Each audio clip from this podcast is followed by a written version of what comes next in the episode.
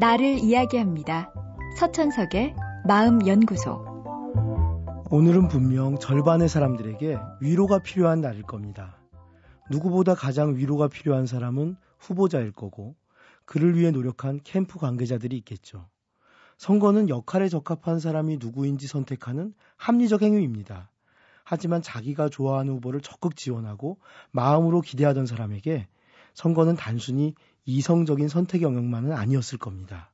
한 사람을 위해 시간을 들이고 마음을 주었다는 건 내 일부를 상대에게 떼어준 겁니다.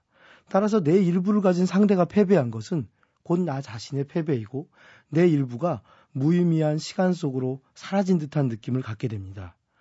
어쩌면 이분들에게는 지금의 위로가 지나치게 성급한 일인지도 모르겠습니다.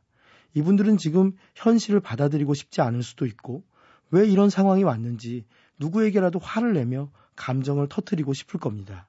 그런 부정과 분노의 시간이 지난 뒤에 슬픔의 시간이 올 것이고 그때 비로소 위로가 필요할 것입니다. 슬픔의 시간을 보내는 분들에게 전 마음껏 울어보도록 권합니다. 눈물은 내면에 쌓인 정리되지 않은 감정들을 씻어서 내보냅니다. 굳이 울음의 이유를 찾을 필요는 없습니다. 눈물이 올라오는 것이 바로 이유입니다. 이때 우는 사람의 옆에서 그만 울라고 다 잘 될 거라고 말하는 건 좋지 않습니다. 울어도 된다고 우는 모습 그대로도 괜찮다고 옆을 지켜주는 편이 낫습니다. 우는 건 애들이나 하는 거라고 어른들이 울면 창피한 거라고 생각해 우리는 울음을 억지로 참아냅니다. 참아내느라 에너지를 써서 정작 살아갈 힘은 다 잃고 마는데도 그저 참고 있습니다. 울어도 괜찮습니다.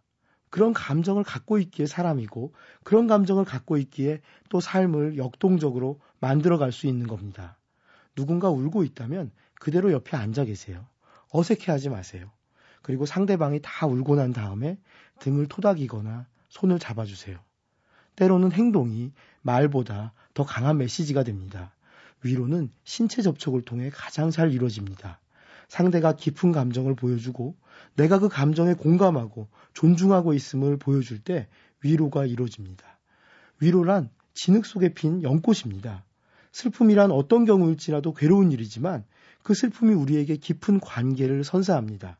위로받고 위로하는 사이, 힘들 때 곁을 지켜준 사이, 이런 관계를 만들어주기에 슬픔도 때론 새로운 미래를 여는 힘이 되는 것입니다. 서천석의 마음연구소. 지금까지 정신건강의학과 전문의 서천석이었습니다.